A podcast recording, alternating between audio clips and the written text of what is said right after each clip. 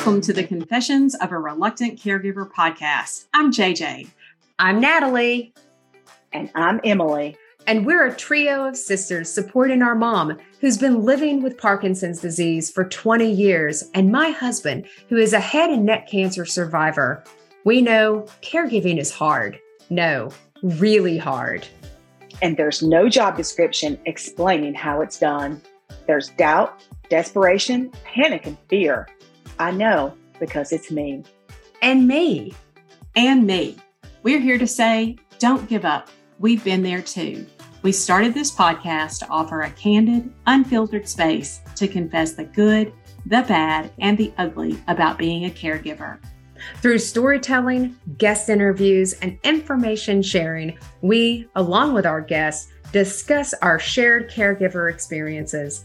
We know our listeners will relate to our reluctance and gain the courage to confidently express their own needs without shame or fear of rejection.